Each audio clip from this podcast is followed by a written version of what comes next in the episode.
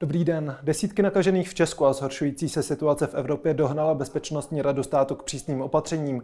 Čeští školáci kvůli nim mají povinné koronavirové prázdniny. Je na základních školách jde o téměř milion dětí. Jmenuji se Jaroslav Šimáček a vítejte v dnešním epicentru.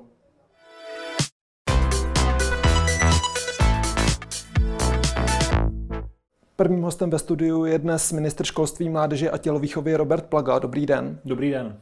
Od středy jsou zavřené základní, střední, vyšší odborné i vysoké školy, a to jak veřejné, tak i soukromé.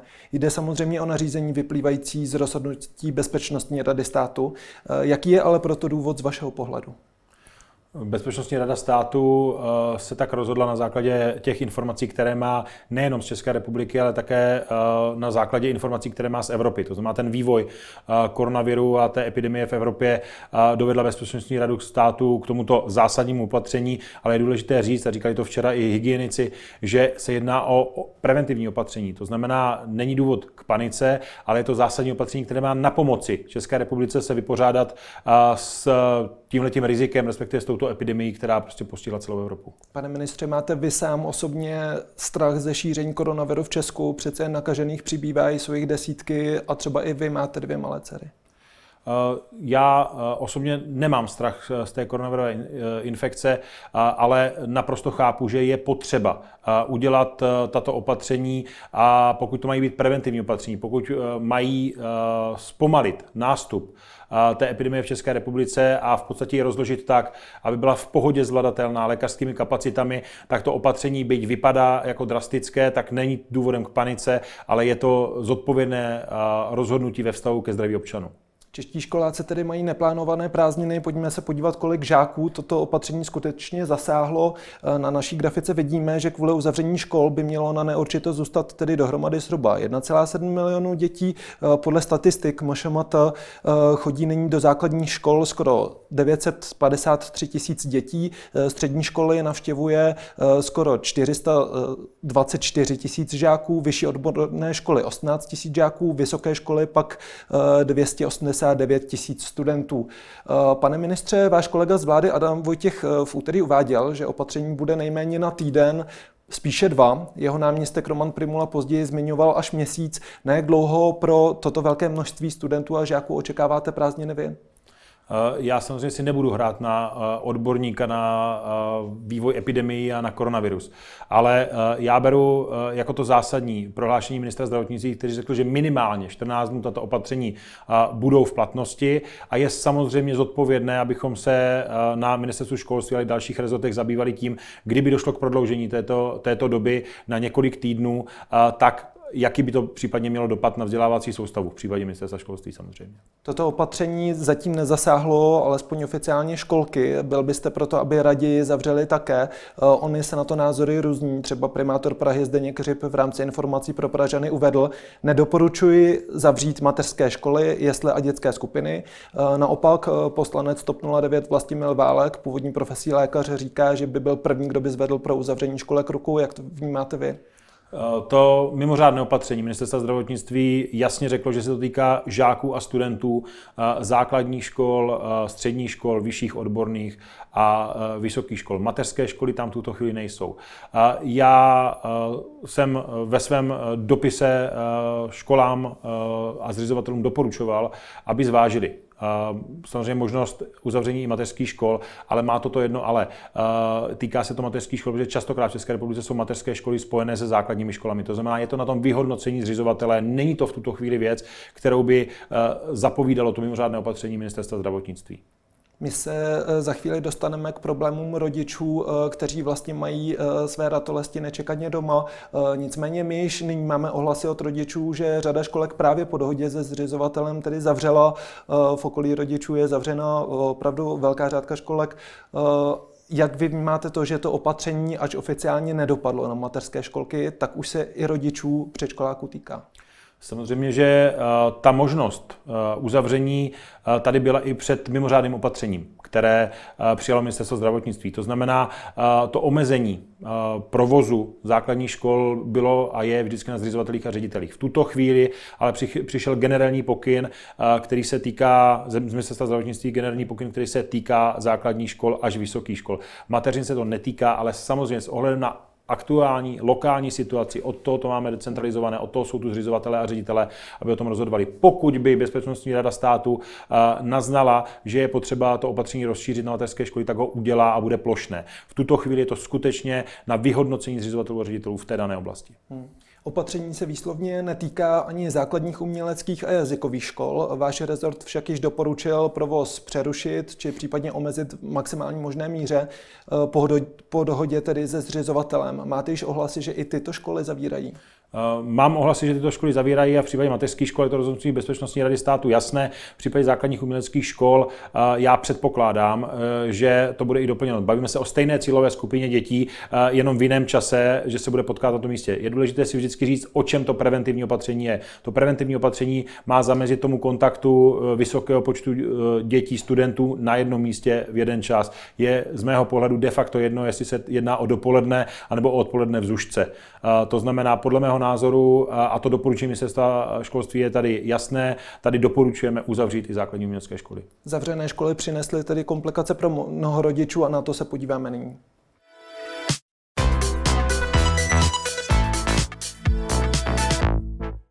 Přísné nařízení, i když často schvalované opozicí, přineslo tedy komplikace pro rodiče školáků. S dětmi do deseti let si mohou vzít takzvaný ošetřovák, ošetřování při péči o dítě. E, potvrzení v tomto případě rodičům vystavuje právě škola, nikoli tedy ošetřovací lékař. Vnímáte jako velkou komplikaci, že rodiče právě ze dne na den musí řešit tu situaci, kdy jejich, školy, e, kdy jejich děti nemohou do školy a vlastně se to týká i prostředku pracovního týdne.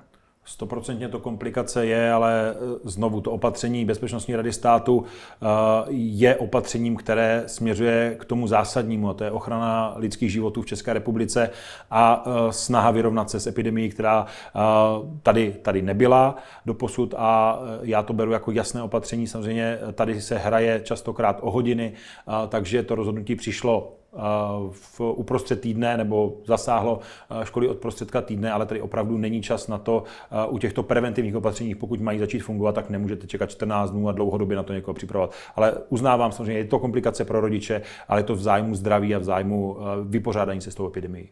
Zdraví na prvním místě, ale pro rodiče jsou nečekané koronavirové prázdniny otázkou de facto financí. Eh, ošetrovné se vypočítává ze 60% denní mzdy, čerpat lze ale v současné době maximálně 9 kalendářních dní. Eh, u samoživitelů je to 16 dní, nařízení tak eh, zasahuje vlastně i do příjmů Čechů. Jak to vnímáte a budete apelovat třeba i na ministerstvo práce a sociálních věcí vaší vládní kolegyně paní Maláčové, aby se třeba ta doba možnosti čerpání ošetřovného prodloužila na celou dobu, kdy budou zavřené školy? Tak není asi tajemstvím, že v řadě oblastí je názor ministerstva školství rozdílný od ministerstva práce a sociálních věcí, ale v tuto chvíli skutečně tyto, tyto věci jdou stranou. Já musím říct, že moje vládní kolegyně a její tým na ministerstvu práce a sociálních věcí podle mých informací velmi intenzivně tuto záležitost řeší tak, aby byla skutečně, nebo aby ten dopad na rodiče byl možná co nejmenší. To znamená, ano, ta omezení toho zákona v tuto chvíli jsou dokonce omezení toho výkladu, protože v tuto chvíli ten výklad nezahrnuje zahrnuje právě ty mateřské školy, které hmm. zavřely, protože tam není ten důvod vyplývající z mimořádného opatření, ale uh, už včera večer jsem měl informaci, že eh, tu záležitost velmi intenzivně řeší tým paní ministrině Maláčové a já pevně doufám, že v tuto chvíli ta kooperace mezi rezorty, respektive vyřešení všech těch životních hmm. situací, které souvisí s uzavřením eh, našich škol, tak se podaří zdárně vyřešit. Mělo by se tedy eh, přihlédnout i k situaci, kdy vlastně mateřské školy nejsou zahrnuty do onoho nařízení, zároveň právě mateřské školy mají vypisovat v případě žádosti o ošetřovné tuto žádost pro rodiče, jejichž děti také jsou noceny zůstat doma. Přesně tak, ta situace je mimořádná, to si přiznejme, a je také potřeba, aby e, jsme jako všechny centrální úřady k tomu mimořádně přistoupili. To znamená, všude fungují ty krizové štáby a snaží se ty běžné životní situace, které nikdo nemohl předpokládat, e, protože nikdo netušil, že tady budeme mít skutečně epidemii koronaviru, tak se snaží s těmi věcmi vypořádat a já pevně věřím, že se to podaří. Musím říct, že včerejší jednání, kdy pan premiér svolal zástupce opozice, tak bylo velmi dobré v tom, že i opozice řekla, že v tuto chvíli skutečně skutečně řešíme problém této republiky, řešíme preventivní opatření a jsou připraveni v případě potřebných legislativních změn kooperovat s vládou v takzvaném stavu legislativní nouze. To znamená, já si myslím, že pokud někde narazíme, nebo ministerstvo práce a věcí na legislativní překážky, tak jsou řešitelné právě kooperací všech politiků ve sněmovně a vyřeším to, těchto, těchto problémů de facto v reálném čase. Když se podíváme na ty komplikované životní situace, o kterých vy mluvíte, řada rodičů třeba nemá po ruce babičku, dědečka, který může teď nechat eh, svoje dítko školou povinné. Eh, zároveň je tam možná situace trošku paradoxní, kdy právě čeští seniori patří mezi nejohroženější skupinu eh, lidí ohrožených šířením koronaviru. Jak vy vnímáte to, že právě seniori, důchodci by se teď měli starat o děti, které nemohou do školy. Není to přece jenom rizikové. Českým seniorům bývá doporučováno, aby de facto vůbec nevycházeli z domu. Bavíme se o tom, že jsou tady nějaká opatření na úrovni státu, ale samozřejmě pak je to o osobní zodpovědnosti eh, těch jednotlivých lidí. To nemůže stát už převzít. To znamená, ve chvíli, kdy uh, tam mám, uh, a dokážu si představit, že mám všechny lidi v domácnosti zdravé, tak podle mě to riziko je menší, než když tam je jakýkoliv problém. To znamená, bych opravdu doporučoval tady dávat vždycky na misky vach to zdraví a já naprosto chápu, že někdo si jakoby nechce brát to ošetřovné, ale z mého pohledu skutečně v této chvíli, v této situaci je zodpovědné k tomu přistoupit eh, zodpovědně v rámci všech těch rodin a ne to jenom jakoby přehodit, přehodit na babičku. Na té zodpovědnosti vlastně záleží i to, zda tedy uh, svůj uh, rodič se o své dítě postará, takže tedy se vezme ošetřovné, uh, či ho nechá doma bez dozoru, což je samozřejmě také možnost. Nicméně advokát Ondřej Projs upozorňuje, že jde o výrazný hazard se zákonem. Rodiče se tak vlastně vystavují i hrozbě postihů. Jak vy vnímáte to, že některý rodič by mohl své dítě nechat doma de facto samotné? To je strašně individuální. Je to, je to o věku toho dítěte. Samozřejmě jsou, jsou, jsou malé děti, tam rozhodně není dobré, aby to dítě zůstávalo, zůstávalo samo, samo doma, protože to opatření se skutečně týká od základní škol prvního stupně přes druhý stupeň, střední školy až po vysoké školy, tak nejde dát univerzální recept. Hmm. Eh, jsou na stole nějaká konkrétní opatření, jak mohou eh, školy pomoci rodičům eh, třeba rozšířenými školními družinami, jak navrhují Piráti, právě školní družiny, ale byly zavřené také? Z mého pohledu pojďme, pojďme po smyslu toho opatření ministerstva zdravotnictví. Ten smysl je v tom, aby nedocházelo k tomu kontaktu a ke šíření koronaviru. To znamená, nedává smysl z mého pohledu, aby ve chvíli, kdy zrušíte výuku ve 30 hlavé třídě, tak jste vytvořili pod jiným názvem hlídací skupinu, kde těch stejných 30 lidí, 30 dětí bude, bude pohromadě. To prostě nedává smysl. Pojďme po smyslu toho opatření. To preventivní opatření má zpomalit Eh, nástup té epidemie, eh, má, má ho rozložit v čase a má samozřejmě eh, zapříčinit, aby, bylo, aby ten vrchol té epidemie byl co, byl co nejnižší. V závěrečné části našeho rozhovoru s panem ministrem Plagou se podíváme na další potíže spojené s koronavirem v Česku.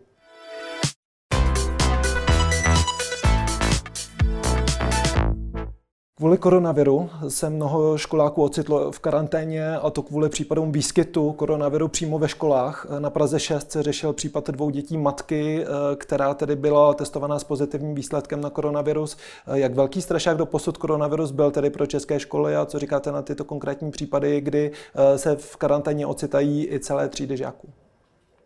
V případě toho konkrétního výskytu na škole ten postup a zaplať pán že to tak je, je vždy stejný. To znamená, nastupuje eh, ten hlavní hráč, který tu je, a to je ta krajská hygienická stanice, eh, která eh, trasuje takzvaně ty kontakty eh, toho nakaženého člověka a snaží se vlastně dopátrat celou tu skupinu, která se pak ocitne v karanténě. A je to právě proto, aby nedocházelo k dalšímu bezhlavému šíření eh, toho viru. To znamená, bez na to, jestli je to na škole nebo kdekoliv jinde, tak eh, tato opatření skutečně nastávají a ten režim je pak samozřejmě specifický a tam už to je bez ohledu na to, jestli je to ve škole, v podniku nebo kdekoliv jinde. Co se týká těch akcí, které jsou v tomto týdnu v běhu, protože vy sám jste říkal, že to přišlo uprostřed týdne, tak třeba v případě těch lyžařských výcvikových kurzů konaných na území České republiky, tak i po dohodě z hygieniky jsme dali doporučení, aby byly dokončeny. Ty děti už tam jsou a nemá žádný efekt z medicínského hlediska nebo hygienického hlediska, aby se, aby se vraceli předčasně z těch lyžařských výcvikových kurzů nebo škol v přírodě. V případě nových je to samozřejmě na zvážení toho zřizovatele, respektive ředitele školy, jestli vyjedou nebo nevyjedou. Tím mimořádným opatřením vlády nejsou postiženy, protože tam se jedná o účast žáků a studentů v té škole, v té budově, ale myslím si, že by to mělo být na zvážení přesně podle těch místních podmínek a i ve vazbě třeba na nějaké stornopoplatky a další věci, ale prosím vždy zodpovědně zdraví především. Hmm, tam je problém právě v tom, že učitelé třeba měli eh, se svými žáky vyrazit na lyž, eh, lyžařské kurzy teď o víkendu. Eh, ty stornopoplatky mohou být poměrně vysoké a tak právě zvažují tu otázku, zda tedy vyrazit, či zda nechat zájezd de facto propadnout. Co byste radili vy? Eh, z mého, z mého pohledu eh, je tam ještě to druhé kritérium. To druhé kritérium samozřejmě je eh, spojeno s tím, o jak velký kolektiv se jedná. To opatření ministerstva zdravotnictví nehovoří jenom o, o tom, že žáci a studenti nemají chodit do škol, ale tou druhou částí je, že je potřeba zamezit akcím, kde je více jak 100 lidí na jednom místě. Pokud tyto dvě kritéria dám dohromady, to znamená, nevím, jestli z té školy má odjíždět jeden autobus nebo dva nebo tři autobusy, to znamená, ten, vždycky ten lokální kontext v tuto chvíli je na vyhodnocení té konkrétní konkrétní školy a na zvážení, eh, jak velká jsou rizika ve vztahu k té případné ztrátě těch financí. Hmm. Vy jste zmínil i to druhé zásadní opatření, které se týká tedy eh, zákazu akcí nad 100 lidí. Eh, já se zeptám, ohrožuje toto nařízení a vlastně i nařízení o uzavření škol v průběhu, dejme tomu, následujícího měsíce další nějaké významnější školní akce typu různých soutěží a podobně? Co se týká soutěží a přehlídek, tak samozřejmě eh, to má dopad. V té chvíli, eh, kdy ty akce neměly být komorní, ale měly být za účastí více jak 100 osob, tak eh, silně doporučujeme, protože tam nastupuje to druhé kritérium, aby byly, aby byly zrušeny. A samozřejmě je to preventivní opatření a je potřeba ho dodržovat. To znamená to, že se to netýká, nejde tím kanálem těch škol, ale je to přes ten počet uh, zúčastněných uh, dětí nebo lidí na té akci, tak je také rozhodující kritérium. A samozřejmě zase to chápeme v tom kontextu, jde o to, aby se nepotkávaly příliš velké kolektivy na jednom místě na delší dobu a nedocházelo uh, jakoby, uh, silnému exponenciálnímu růstu té epidemie. Je to třeba i případ vysokoškolských promocí, předpokládám tady. Ano, uh, již včera některé, některé školy, kde se to blížilo, tak eh, zrušili vysokoškolské promoce uh, de facto všechny akce s koncentrací lidí nad 100. Máte podrobnosti o Vysoké škole ekonomické, kde se potvrdila nákaza u jedné ze studentek?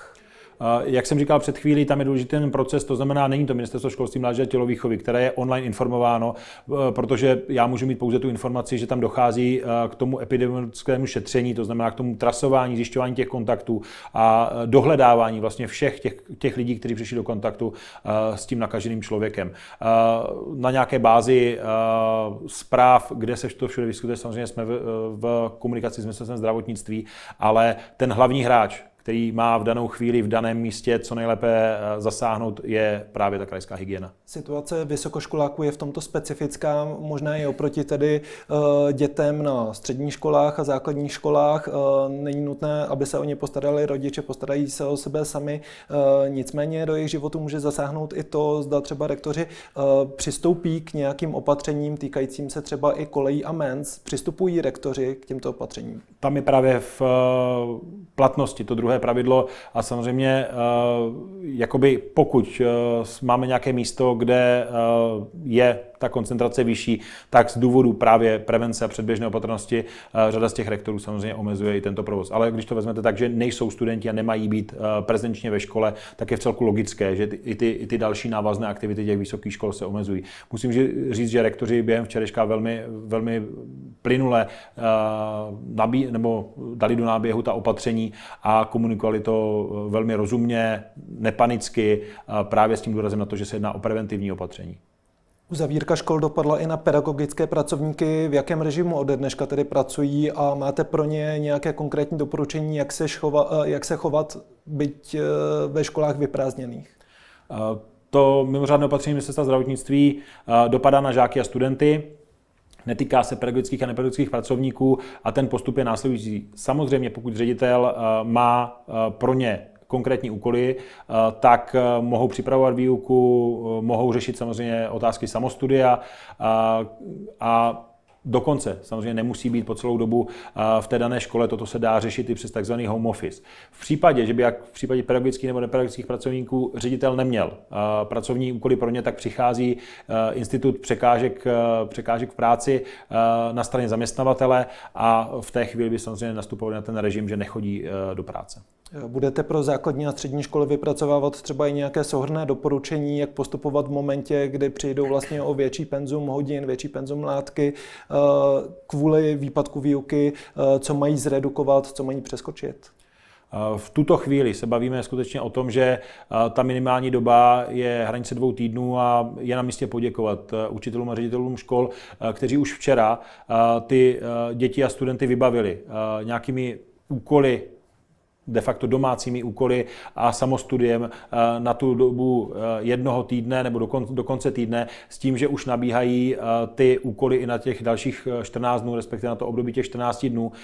Pokud by to samozřejmě mělo být v nějakém, v nějakém delším rozsahu, tak bychom to řešili.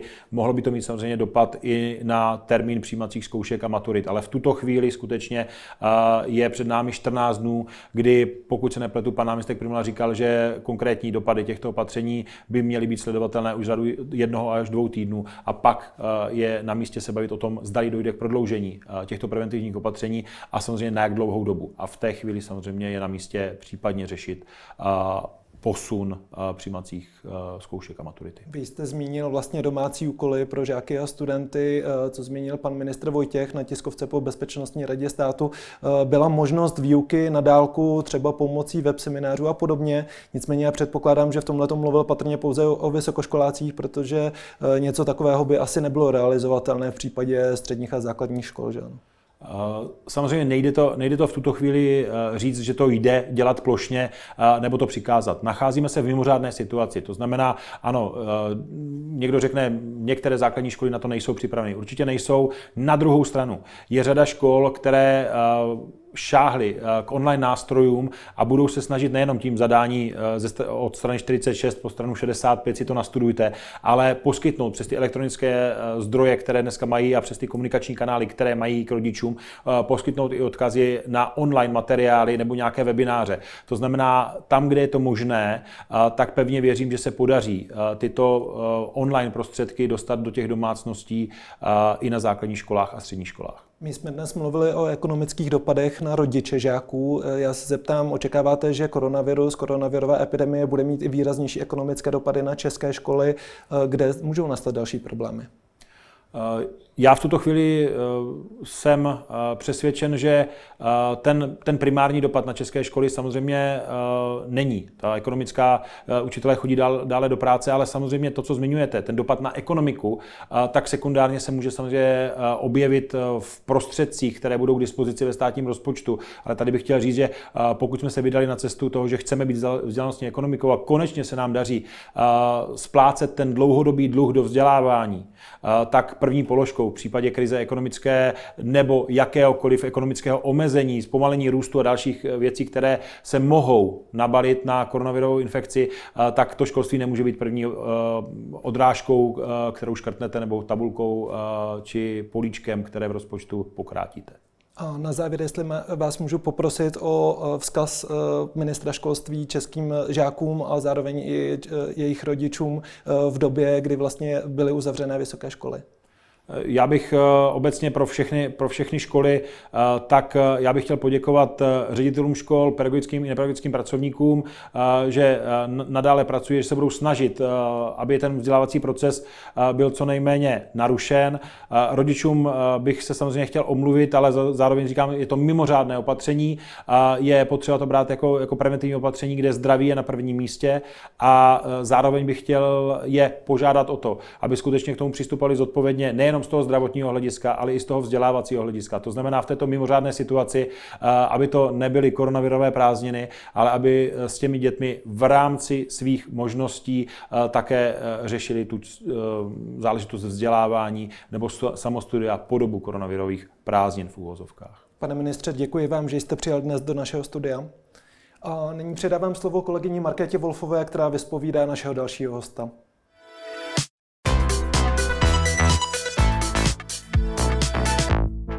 My se nyní zaměříme na konkrétní možnosti rodičů, jak se postarat o své děti. Ve studiu je se mnou advokátka specializující se na pracovní právo Hana Gavlasová. Dobrý den. Dobrý den.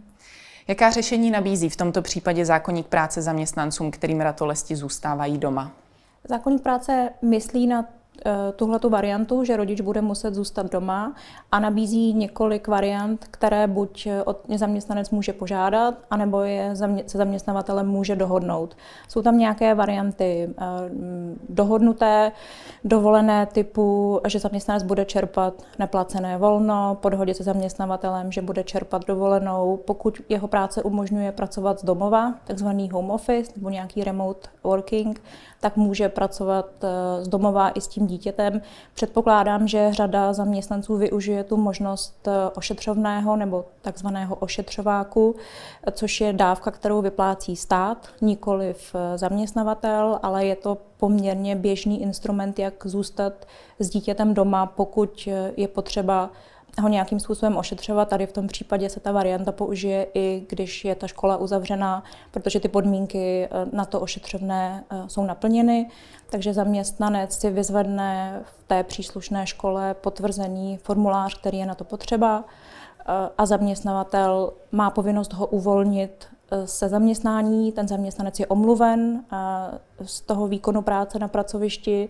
Říká se tomu důležitá osobní překážka na straně zaměstnance a ten zaměstnanec potom teda může doma fungovat v rámci, eh, v rámci toho ošetřováku. Hmm. Je tam určitá nevýhoda v tom, že ten eh, ošetřovák jednak teda je limitován tím, že tam je eh, věk dítěte pod 10 let a jednak je limitován tím, že je jenom na omezenou dobu nějakých devíti dnů, hmm. což není úplně příliš dlouho a u té karantény která nebo u toho uzavření škol spojených s různými typy karantény se očekává, že to bude trvat déle než 9 dnů, tak tam hmm. je potom potřeba přijmout nějaká jiná opatření, která už potom záleží na tom konkrétním zaměstnanci.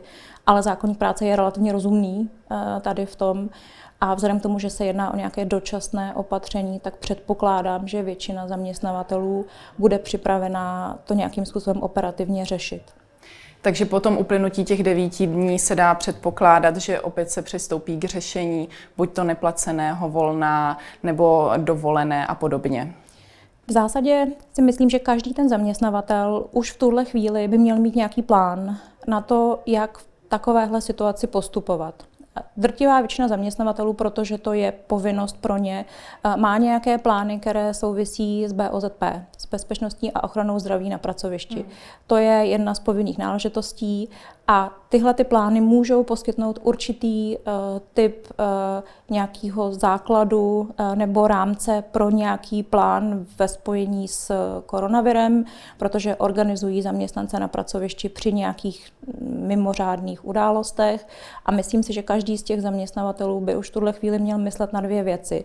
Mám nějaký plán, uh, jak tuhle situaci budu řešit, znám svoje zaměstnance, vím, jestli mám výrobu nebo jestli mám spíš nějaký hmm nějakou práci v, třeba v kancelářských nebo v administrativních prostorech, hrozí mi nějaké nebezpečí, nebo hrozí mým zaměstnancům nějaké nebezpečí, nebo hrozí mým obchodním vztahům nějaké nebezpečí, jak to teda budu řešit, mám to zmapovaný a jaký mám výhled na příštích několik týdnů nebo měsíců. Přebyť to uzavření škol, o kterým se teď třeba konkrétně bavíme, je dočasné, tak se předpokládá, že ta situace s koronavirem se bude ještě nějakým způsobem vyvíjet a pravděpodobně se dotkne dalších oborů, nejenom školství. Hmm. Takže předpokládám, že ti zaměstnavatelé by měli eh, na to myslet. Když se vrátím úplně na začátek té vaší otázky, co řešit po těch devíti dnech, čistě technicky ze strany zaměstnance, on i po těch devíti dnech, kdy eh, mu skončí ten, eh, ten ošetřovák placený, tak stále je omluven, pokud ta škola bude zavřená, nebo teda vyšší, střední nebo pokud se to i případně dotkne školek, tak bude stále omluven, protože stále bude mít tu důležitou osobní překážku, ale už nebude uh, mít možnost čerpat ten ošetřovák.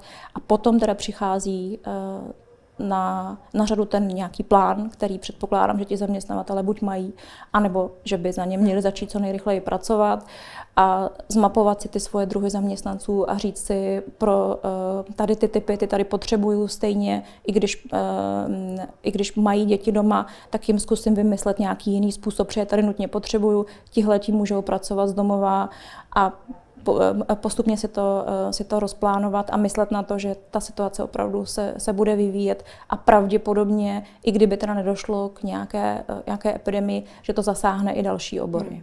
Když ještě zůstaneme u toho ošetřovného, to tedy může čerpat jakýkoliv rodič, který má dítě pod 10 let. Není tam žádný jiný chyták. Není tam žádný jiný chyták, je to teda eh, dávka, kterou vyplácí stát, je potřeba o ní nějakým způsobem požádat, ale není to nic, eh, není to nic eh, složitého, je to dávka, která je z nemocenského pojištění.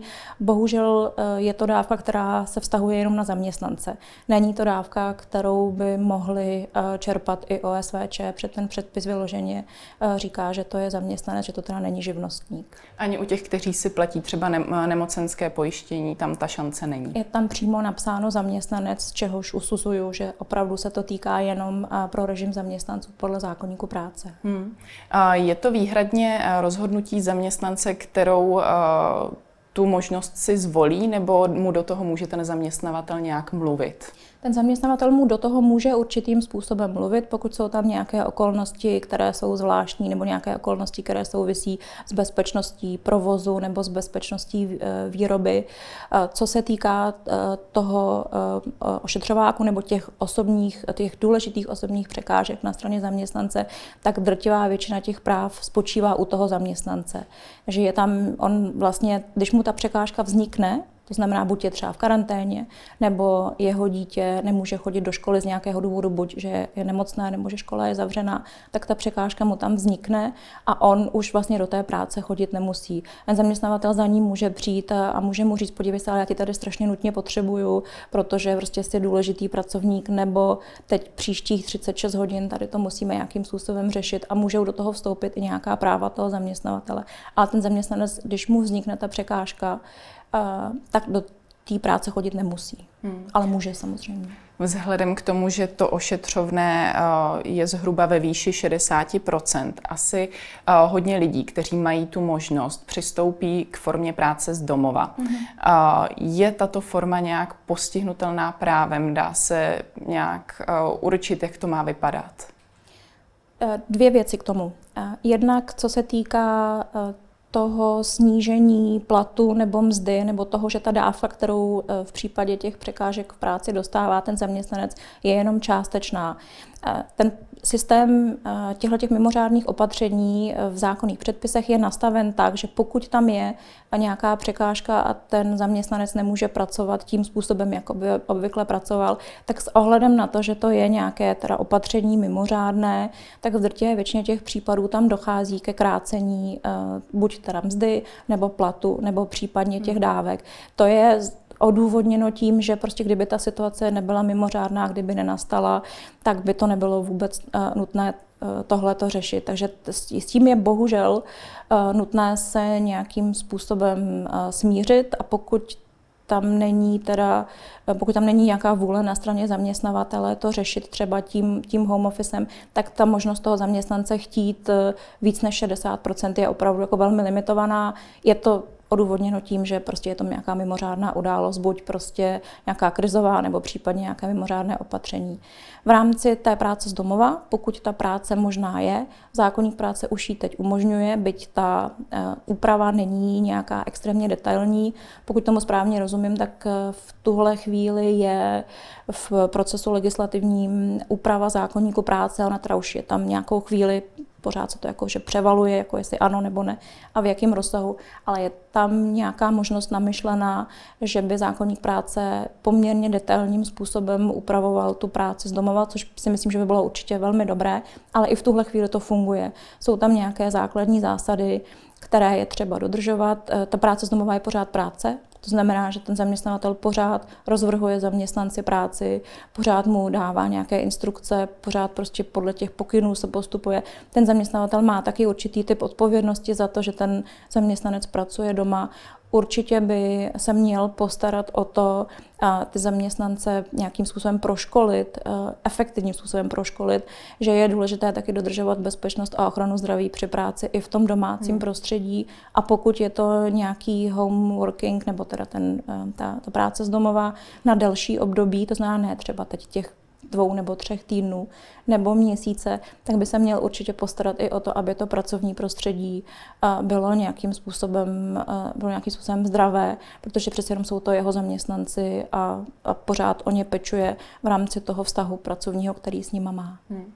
Dá se to ale brát tak, že práce z domova je vysloveně dobrá vůle zaměstnavatele, nebo si ji může zaměstnavatel nějakým způsobem nárokovat, když je ta práce přizpůsobitelná tomu home officeu? Záleží na tom, v jakém režimu se ten konkrétní zaměstnanec a ten konkrétní zaměstnavatel pohybují. Na práci z domova čistě z ustanovení zákonníku práce nárok není právní, je ale řada zaměstnavatelů, kteří už to mají zakotvené buď v pracovních smlouvách, jsou určité typy zaměstnanců, kteří třeba jsou obchodní zástupci nebo je to e, určitý typ e, obchodního zastoupení pro, pro toho zaměstnavatele, ne, typický, ne typické obchodní zastoupení, kteří hodně cestují, třeba po České republice a jeden, dva dny v týdnu pracují z domova a mají potom tu možnost už zakotvenou v pracovní smlouvě. A netýká se to samozřejmě jenom těch, kteří hodně cestují, může to být i typ zaměstnance, který řekne, já chci bydlet na určitém místě, já pro vás můžu pracovat z domova, já navrhuji, že budu pracovat plně z domova a je to, potom je to čistě na dohodě zaměstnance a zaměstnavatele. Pak jsou ale ještě typy zaměstnavatelů, kteří tuhle možnost už, uh, už umožňují v rámci nějakých vnitřních předpisů uh, anebo v rámci nějakých uh, směrnic, nějakých vnitřních prostě organizačních opatření a říkají, my vám, to, my vám to umožníme, umožníme vám to za tady těch podmínek a můžete o to požádat za za těch podmínek a to je potom nějaké nastavení, které musí už existovat v rámci toho konkrétního zaměstnavatele. Nicméně nic těm zaměstnavatelům a těm zaměstnancům v tenhle okamžik nebrání, aby si to prostředí pro tu práci z domova vytvořili teď. Hmm. Je, je to dobrá příležitost, není to na nějakou, předpokládám, extrémně dlouhou dobu a můžou to mít zase jako nějaký určitý typ svého mimořádného opatření. Teď vám na měsíc, šest týdnů nebo na dobu, kterou bude potřeba, to umožníme, ale za tady těch podmínek a, a dohodnout se ty dvě skupiny mezi sebou. Hmm. Ještě pro připomenutí se eh, na chvíli posuneme těm, eh, k těm, kteří jsou například po návštěvě Itálie v nucené domácí karanténě. Mm. Ti teda mají jaké možnosti? Ty mají uh, povinnost postupovat podle těch mimořádných opatření, které byly vyhlášené ministerstvem zdravotnictví, mají povinnost zůstat v té karanténě, kterou jim, pokud vím, přikazuje čistě technicky potom ten praktický lékař, mají nárok zase teda na nějaký částečný, částečný plat a musí ty podmínky dodržovat tak jak, tak, jak jim byly stanovené tím, tím praktickým lékařem, tak, aby nenakazili žádný, pokud možno žádný počet osob, hmm. které, které, které s nimi přijdou do kontaktu a musí Eh, postupovat podle povinností, eh, podle informací toho praktického lékaře. Měli by samozřejmě informovat svého zaměstnavatele, pokud ho neinformuje třeba ten, ten praktický lékař, protože to se taky můžou dohodnout s ním, zejména pokud to je praktický lékař, který je součástí toho systému těch pracovně lékařských služeb. To znamená, že to je lékař, který, kterého používá ten konkrétní zaměstnavatel. Takže by měli informovat eh, toho zaměstnavatele a měli by potom fungovat v té karanténě, chovat se nějakým odpovědným způsobem, eh, aby, aby nikoho nenakazili. Neznamená to, že nemůžou opustit eh, vůbec to, to, to místo, na kterém se zdržují. A ne, není to jako, že by měli domácí vězení, ale musí se chovat nějakým opravdu jako odpovědným způsobem, aby nikoho dalšího nenakazili. Informace přesně k tomu, jak se mají chovat, jim řekne buď ten lékař um, praktický, anebo ten, na kterého, se, na kterého se případně obrátí, pokud nemají nefungují v tom režimu těch pracovně lékařských služeb, nebo případně krajská hygienická stanice, hmm. nebo jedna z, tě, jedna z těch informačních linek, které jsou k dispozici v rámci ministerstva zdravotnictví. Ještě k tomu, eh, jakou formou budou čerpat eh, to volno po dobu karantény, buď mohou být na nemocenské, nebo mohou mít opět home office, nebo mohou vlastně ta nemocenská je největší předpoklad. Spíš mě zajímá to, jestli se dají tyto dvě možnosti nakombinovat, že třeba týden jsem na nemocenské, týden si vezmu práci domů. Dá se to nakombinovat za několika, splnění několika podmínek. Pokud uh, dodržujete podmínky té karantény, myslím teď ty zdravotní, nemyslím ty, ty jako pracovně právní, to znamená, pokud ten režim, který si zvolíte a který si případně se zaměstnavatelem dohodnete, vyhovuje těm zdravotním omezením, uh, které tam jsou, nebo těm uh, té nemožnosti někoho nakazit nebo snížení té pravděpodobnosti někoho nakazit, tak pokud to takhle jako, jako jde, tak, eh, tak to je jedna z těch to je jedna z těch podmínek, kterou je potřeba splnit. A, dal, a další podmínka, kterou je potřeba splnit, je, že nemůžete čerpat zároveň uh, tu dávku a zároveň pobírat plný uh, plat nebo mzdu, protože to nejde nejde tyhle ty dvě. Buď jste uvolněn z práce pro nějakou dočasnou pracovní neschopnost, nebo tam je teda jako nějaká jiná překážka na straně toho zaměstnance, takže je potřeba si porovnat to, co je pro vás výhodnější a co zároveň splňuje to, ta zdravotní omezení, která jsou na vás kladena a co zároveň vy chcete, jak se cítíte, jak ten zaměstnavatel je připraven nebo ochoten s vámi fungovat v rámci toho homeworkingu. Takže pokud si tyhle ty podmínky uh, jste schopný odsouhlasit s praktickým lékařem a s tím zaměstnavatelem, tak tam určitá možnost kombinace je, jenom je potřeba nenakombinovat těch věcí moc dohromady. Ještě otázka, která se týká eh, všech zaměstnanců. Hrozí, že by se v tuto chvíli mohly firmy začít eh, zaměstnanců zbavovat ve spojitosti s, komplikacemi, s komplikacemi spojenými s koronavirem, nebo je to nějak ošetřeno právem? Zákonník práce neumožňuje zaměstnavatelům zaměstnance propouštět z důvodu koronaviru. Zákonník práce je postaven na nějakých základních zásadách a jednou z těch zásad je velmi silná ochrana těch zaměstnanců, která se v tomhle případě projevuje tak, že zákonník práce eh, obsahuje důvody, ze kterých je možné ukončit pracovní poměr, kterých je zhruba 12 a žádný z těchto důvodů eh, není, můžu propustit svého zaměstnance, protože má koronavirus a ten zaměstnavatel v tuhle chvíli eh, tu možnost nemá. Neříkám tím, že nepřímým důsledkem ehm, toho koronaviru může být snížení zakázek, snížení objemu výroby pro některé zaměstnavatele s tím, že by potom teda jako museli přijmout nějaká opatření, která by v nějakém horizontu se mohla i negativně projevit na počtu jejich zaměstnanců, ale ten důvod eh, té případné redukce zaměstnanců by musel být už jiný než koronavirus. Tolik Hana Gavlasová, díky za váš Děkuji čas. Vám. A to je pro dnešek z Epicentra vše. Nezapomeňte nás sledovat zase zítra od 15 hodin na viděnou.